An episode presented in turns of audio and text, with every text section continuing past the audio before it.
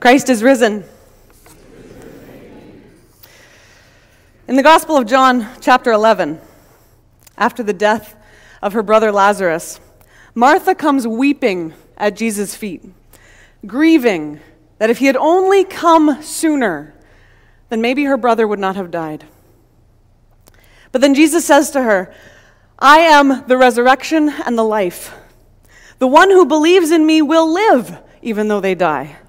And whoever lives by believing in me will never die. Do you believe this?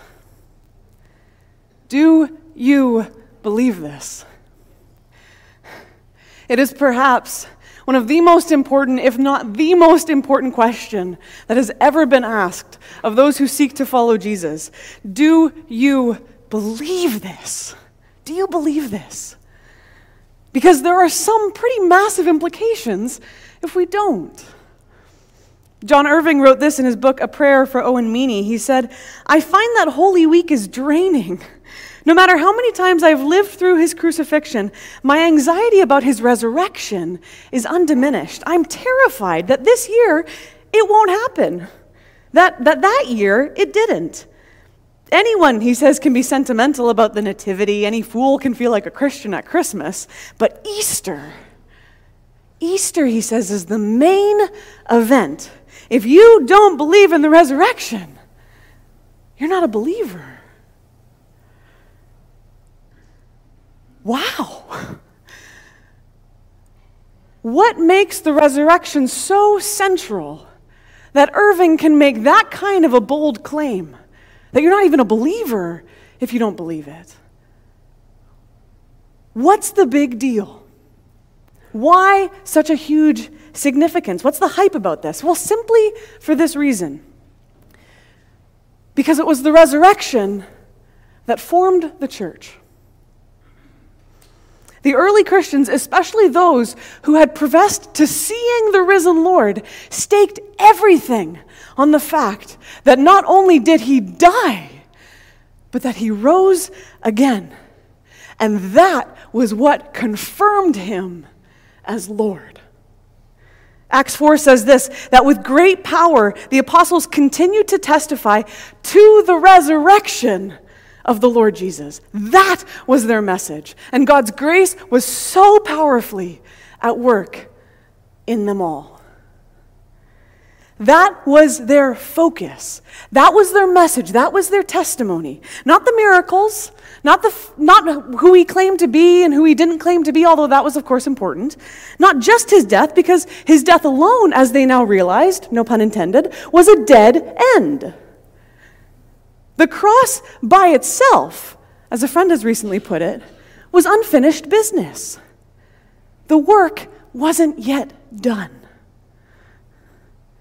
Everything then hinged on the reality that Jesus rose from the dead, which was nothing short of revolutionary.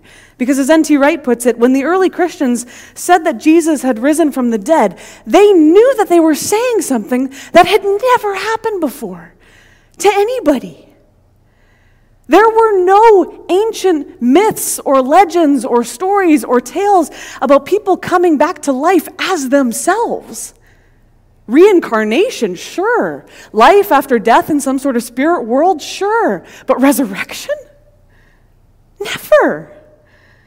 Nobody had that kind of power. For those early Christians, this new event was where all of their hope sprung from.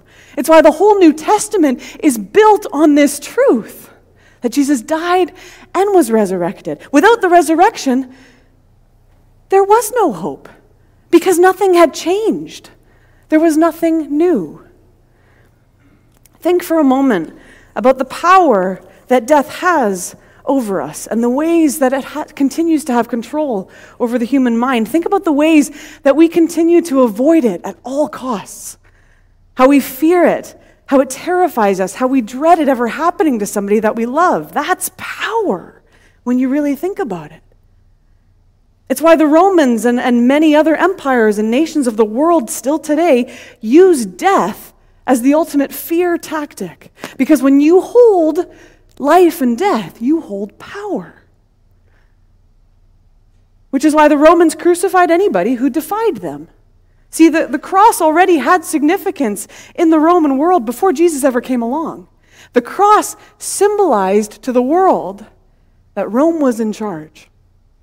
And if you defied them, they would kill you in the most humiliating way. That was how they exercised their power. That has always been the way that the enemy, the oppressor, has exercised power. The power of the oppressor is always in its ability to kill, to do something, in other words, that is irreversible. Until Jesus until this exact moment in history, until this Easter morning, in that tomb in a garden, when the power that death had over humanity, all of that power was taken away because Jesus robbed death of its power. Romans 6, verse 9 For we know that since Christ was raised from the dead, death no longer has mastery over him. The first human being ever that death no longer has mastery over. And because God did that for Jesus, because God's work demonstrated how far his power could go, the early Christians could believe that he would do that for them as well. That for all who would follow after Jesus, would follow in this event as well. Which is why Paul could say in 1 Corinthians 6 God raised the Lord and will also raise us up in power. And in Thessalonians 4, 4, for we believe that Jesus died and rose again, and so we believe that God will bring with Jesus those who have fallen asleep. And Peter says in 1 Peter 1, in his great mercy, he's given us new birth into a living hope through the resurrection of Jesus from the dead. The whole New Testament, again, is built on this reality that Jesus died and was resurrected, and that we now have that same hope a living hope, a new birth, he says. This hope, in other words, is alive right now. Because this hope, the hope that he was raised and so too we will be raised, because of this hope, we have new birth in Jesus already now. It's not just a future reality. The future impacts the present. We have a living hope now. Our lives can testify to that hope now. That is the great reality of Easter. But as Jesus asked Martha, do we believe this? Do we believe this? Or do we merely hope that this is what will happen? Because you have to admit, it can be a pretty hard sell especially in this modern age, to explain the resurrection to somebody and to say that that is the foundation of your faith. When you really think about it, the resurrection is actually pretty unbelievable. Picture yourself at a memorial service for someone you've loved, to have watched them suffer through illness, to host a whole service for them, to weep while watching their body being lowered into the ground, putting dirt on top. It's unchangeable, it's irreversible. You know in the moment that it's an end. You would never expect in that moment to suddenly see them alive again. And yet, that's exactly what the disciples experienced. It's exactly what gave them hope going forward. So it's actually possible and therefore believable. And to live the life of faith, we need to believe that Jesus has the same plan for us.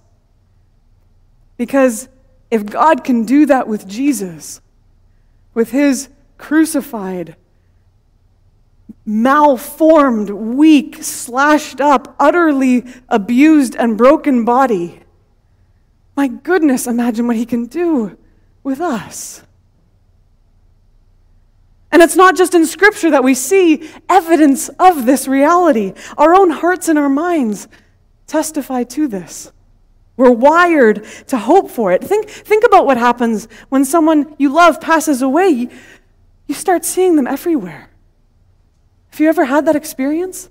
You think you see them everywhere. We resist the idea that death is able to have the final say. We want to believe otherwise. Because something within the human spirit makes us long for the resurrection. For death to not have the power that it does. Something is wired within us, a yearning, an ache, a hope that makes us want to believe in life after death, for there to be something more. All of the greatest movies and stories of all time have involved resurrection and redemption. Because it's just too good to be true. Harry Potter was resurrected. Neo in the Matrix was resurrected. Humans have this hole in their hearts for stories of resurrection. Because stories like that enlarge our souls to think about eternity. There's something within us that longs for this story to be true. Jesus has tapped into that hope because he's put that hope there in the first place. And now he's provided us with hope for that hope, with expectation for that longing, for, with, with anticipation for that ache. There is hope for us beyond the grave because he did it first. He showed us that it's possible and that this was God's plan all along. And if we're wired to believe this, that means that we can believe in resurrection no matter what the circumstances. Because you can know in your knowest of knows that there is hope. That no matter how spiritually dry or far from God we may feel, there is yet something at the core of our being that says, This isn't it. Even if it's the smallest little voice, there's something within us that says, This is not it. There's something more. This isn't where it ends. That's the beauty and the mystery of belief, of believing, the kind of belief that Jesus asks of Martha. It's different than simply hoping for a happy ending, which is actually how she responds to him. Yeah, I believe that something's going to happen at the end that's going to help me. No, no, do you believe who I am today? Do you believe who I am now, in this moment? Believing in resurrection means that even we, when we don't feel like believing in it, when we're grieving, when we're hurting, we know that someone has gone before us who can help us even in our unbelief. Why? Because it's not actually we who are controlling it. As Paul says in Ephesians 1, I pray that the eyes of your heart may be enlightened, in order that you may know the hope to which he has called you, the riches of his glorious inheritance in his holy people, and his incomparably great power for us who believe. That power is the same as the mighty strength he exerted when he raised Christ from the dead and seated him at his right hand in the heavenly realms. The power in other words, that raised Jesus from the dead is alive and at work within you. I'm going to say that again. The same, this is one of the most amazing truths in all of Scripture. The same power that raised Jesus from the dead is right now alive and at work in you. Already now, our eyes simply need to be opened to see it and to know it. Because then, once that happens, we start to realize that Jesus didn't die and resurrect only to save us from our sins for a future hope. He came also to heal us of our deepest wounds already now. See, there's a reason why his resurrected body still had the scars. He holds his own scars and he holds ours as well. Whatever pain you're experiencing or have experienced or are currently experiencing, his resurrection means that that pain, it doesn't mean, I should say, his resurrection doesn't mean that that pain doesn't matter anymore. No, his resurrection means that he can hold the weight of it. He can hold it in the weight of his own wounded hands that He sees you in your pain. and that he holds the power to heal even the deepest of wounds.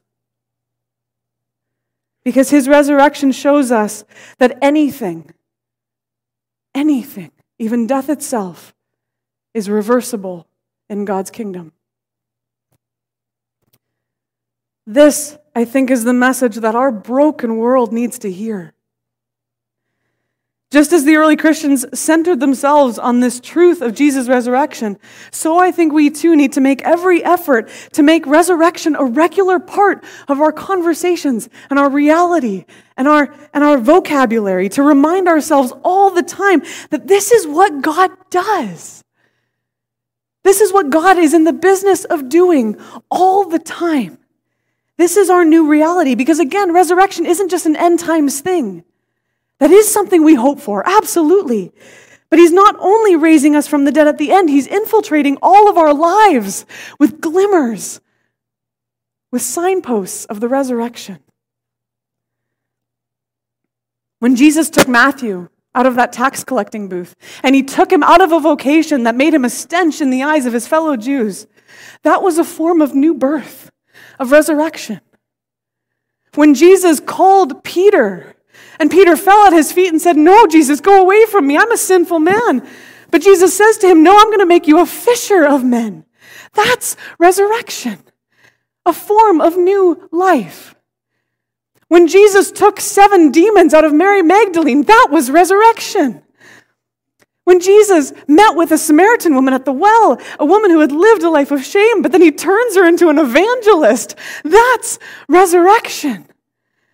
That's new life. Last Sunday, we had a woman named Natalie sharing with us. She was a, a, refugee that had come to Canada, and she used the language of new birth when she came here.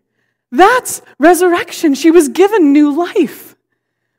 My husband Danny, when, when he was in the hospital and late at night, he had just gotten out of surgery, he was doped up on drugs. The first thing he said to me was, Jenna, I'm alive. God is good. That's resurrection. When we see outside now new shoots coming out of the ground after the dead of winter, that's resurrection. Anytime we have a new child being born on the same day that somebody passes into glory, that's resurrection. There are glimmers of hope all around us. Every time we see or hear of these sorts of things happening, these are glimmers of the hope that is yet to come. They're signposts and moments that point us forward towards the future hope that we are yet waiting for. The future hope brings hope into the present. Don't get me wrong. There are seasons of life when our pain can be so overpowering that any sort of hope in life after death or, or new life in the present moment just feels thin and unrealistic. We'd actually rather just linger in our pain because it feels more real to us. But whether we feel that kind of death, whether it's in our grief, in our shame, in our regrets, in our scars, in our woundedness, we need to trust this that Jesus knows how to bring resurrection into any circumstance. Because this is what he does. He reverses the irreversible. Philip Yancey tells the story of when he was growing up. Easter was always associated with death because one year his family had just gotten a new little kitten. And on Easter morning, that Sunday morning, the family witnessed this poor little kitten being torn apart by the aggressive neighbor's dog. And so he, he grew to associate Easter with death with this word irreversible. His kitten was dead. That couldn't be changed. There are just some things in life that cannot be changed. But as he got older, he began to see that Easter offers us the awesome promise of reversibility. The promise that in God's kingdom, there is nothing that cannot be reversed. Because suddenly now, because of Easter morning, even death was reversible. Evil still exists. Evil still existed when Jesus was raised on the cross. Rome still occupied Palestine. Death and evil still reigned. God didn't keep bad things from happening. God didn't keep Jesus from dying. God didn't stop the crucifixion. No, God raised him from the dead. He did something totally new. He took pain and he turned it into glory. And when that happened, a new reality, a new belief in a new sort of power broke into this world, something that had never come here before. Things that were originally thought to be irreversible were suddenly reversible. And there were signs of it everywhere. People of God, the pain that we experience in life because of Easter now is no longer the norm. It's the contradiction. It's the fallacy, it's the distortion. Easter now is our reality. And in His grace, Jesus offers us glimmers of this reality throughout our lives so that we can stand firm on the belief that our hearts and our minds yearn to be true. We can believe Him when He says in Revelation 1 Do not be afraid. I am the first and the last. I am the living one. I was dead, and now look, I'm alive forever and ever. And I hold the keys of death and Hades. This is our foundation. Easter is what sets everything off. This is the rock on which we stand because he rose from death he holds the power. He holds the keys. He is now Lord of this earth, an author of life and death. We do not need to fear, even when we falter in our faith, even at times when we linger in disbelief, because just as He was able to repurpose the cross for glory, to reverse even the greatest of evils, so is He able to take our disbelief and turn it into devotion? Do we believe this? Let's pray. Living God, you who raised Jesus from the grave, we pray this morning that you would resurrect our belief. Show us, Lord, glimmers of your salvation in our day to day. Help us to see it everywhere. Enlighten our eyes. Help our lingering faith so that even when all feels lost and evil seems to overwhelm, we can yet believe and stand firm in your ability to bring resurrection. May we proclaim as your people that Christ is risen. He is risen indeed. In the power filled name of Jesus, we pray. Amen.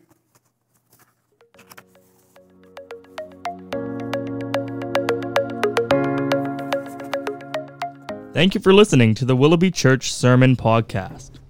The Willoughby Church Podcast Network also has podcasts about discipleship, the Heidelberg Catechism, and even a podcast hosted by some of the youth. You can find out more about the Willoughby Church Podcast Network by going to willoughbychurch.com.